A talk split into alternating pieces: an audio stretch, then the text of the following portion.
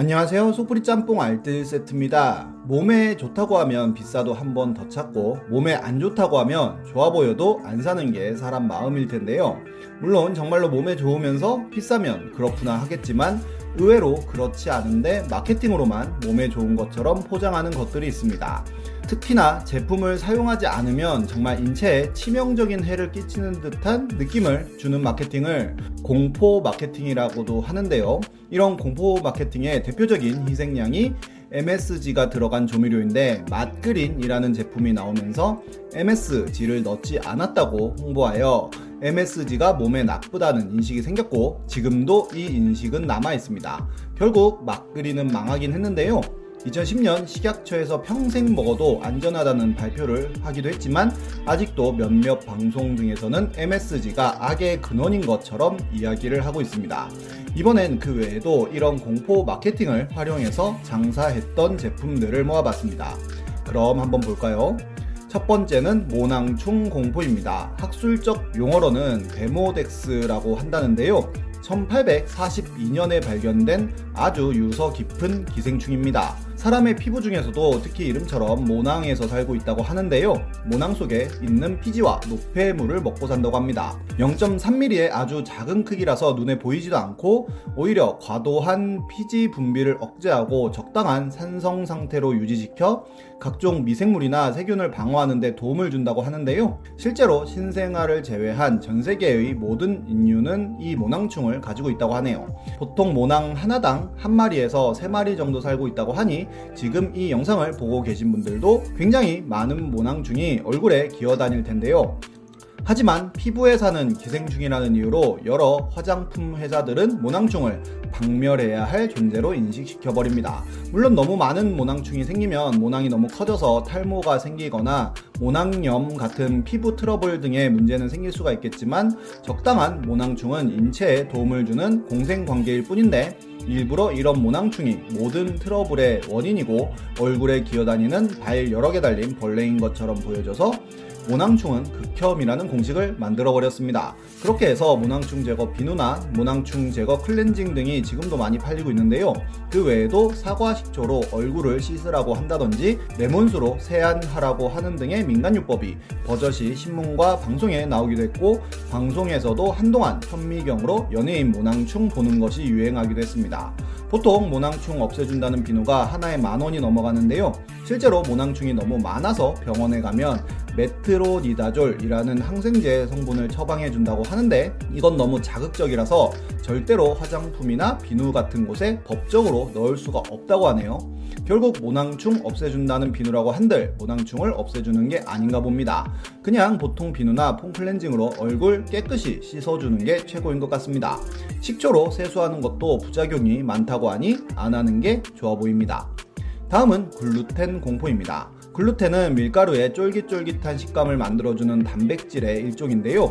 불용성이라고 하여 물에 녹지 않는다고 하는데 그래서 뭔가 몸에 안 좋을 것 같은 느낌을 주긴 합니다. 실제로 서양 사람들한테는 글루텐 알레르기라고 하여 밀가루 음식만 먹으면 두드러기가 생기는 사람들이 있다는데요. 미국 사람들의 1% 정도가 이런 글루텐 알레르기가 있다고 합니다. 심지어 셀리악병이라고 해서 글루텐을 섭취하면 염증이 생겨서 융모까지 손상시키는 병도 있다고 하는데요. 이렇게만 보면 굉장히 멀리 해야 할 음식처럼 보이지만 우리나라에 글루텐 관련 질환을 가진 사람은 극히 희귀한 케이스로 발견된다고 합니다. 그리고 그런 질환이 있는 사람은 밀가루를 먹고 바로 몸에 이상 증세가 생겨서 알 수밖에 없다는데요. 물론 이런 글루텐 과민 반응이 있는 분들이야 어쩔 수 없이 글루텐 프리 제품을 먹어야 하겠지만 평생 밀가루 먹어오신 분들은 글루텐이 들어간 음식을 먹어도 아무런 해가 없다고 합니다. 하지만 사람들에겐 글루텐이 뭔가 먹어선 안 될 몸에 안 좋은 음식으로 인식되었고 글루텐 프리라고 딱지만 붙이기만 하여도 비싸지만 많은 사람들이 찾게 되어 빵은 물론이고 면이나 떡, 과자 같은 제품들에 글루텐 프리가 엄청 붙어버렸는데요. 그냥 평범한 사람들은 글루텐 아무리 먹어도 해가 없다고 합니다. 심지어 글루텐 프리 제품들은 오히려 글루텐에 쫀득한 느낌을 주기 위해 나트륨이나 설탕, 열량 같은 게 더 많이 들어있을 수 있다고 하니 꼭 사기 전에 체크하는 걸 권장드립니다. 몸 아플 때 병원 가면 의사들이 밀가루 음식 먹지 말라고 하는 경우들이 많은데요. 실제로 밀가루 음식 끄는 사람의 후기가 아직도 전해지고 있는데 성격이 더러워진다고 하니 그냥 밀가루 먹고 둥글둥글하게 사는 게 나을 것 같습니다. 다음은 카제인 나트륨입니다. 카제인이라는 성분은 우유에서 지방과 유당을 빼면 나오는 단백질이라는데요. 모든 우유에는 카제인이라는 성분이 들어있다고 합니다. 이렇게 카제인의 산처리를 하면 식품의 점도를 높이고 물에 잘 녹을 수 있는 카제인 나트륨이 생긴다고 하는데요. 물론 약간의 화학 과정을 거친 성분이긴 하지만 우리가 익히 잘 알고 있는 프리마나 마요네즈, 케첩, 소세지, 아이스크림, 빵 등에는 이 카제인 나트륨이 들어간다고 합니다. 그런데 이 카제인 나트륨이라는 이름 자체가 뭔가 공업용 원료 같은 느낌을 주기도 하는데 그래서 그런지 10년 전 한 커피 회사는 카제인 나트륨 대신 무지방 우유를 넣었다는 커피를 출시합니다. 실제로 이 광고는 굉장히 많이 알려졌고 압도적 1위인 맥심에 이어 항상 콩라인도 아닌 3위를 달리던 제품이 단숨에 2위로 올라가는 등 굉장히 많이 팔리게 되는데요. 그러자 맥심에서도 카제인 나트륨 대신 천연 카제인을 넣은 제품을 출시하며 카제인 나트륨은 퇴출 비슷하게 되어버립니다. 하지만 카제인은 물론이고 카제인 나트륨에 대한 연구는 인체에 무해하다고 결론을 내린 지가 오래되었었는데요. 아예 2012년에는 한국식품안전연구원에서 카제인 나트륨은 1일 섭취 허용량 제한 자체가 없는 인체에 무해한 성분이라고 발표하면서 완전히 누명을 벗습니다. 그리고 당연하겠지만 카제인 나트륨을 넣지 않았다는 회사의 분유나 요구르트 제품에는 카제인 나트륨이 들어갔던 것으로 밝혀져 더 헷갈리게 만들기도 했었습니다. 다음은 차량용 공기청정기입니다.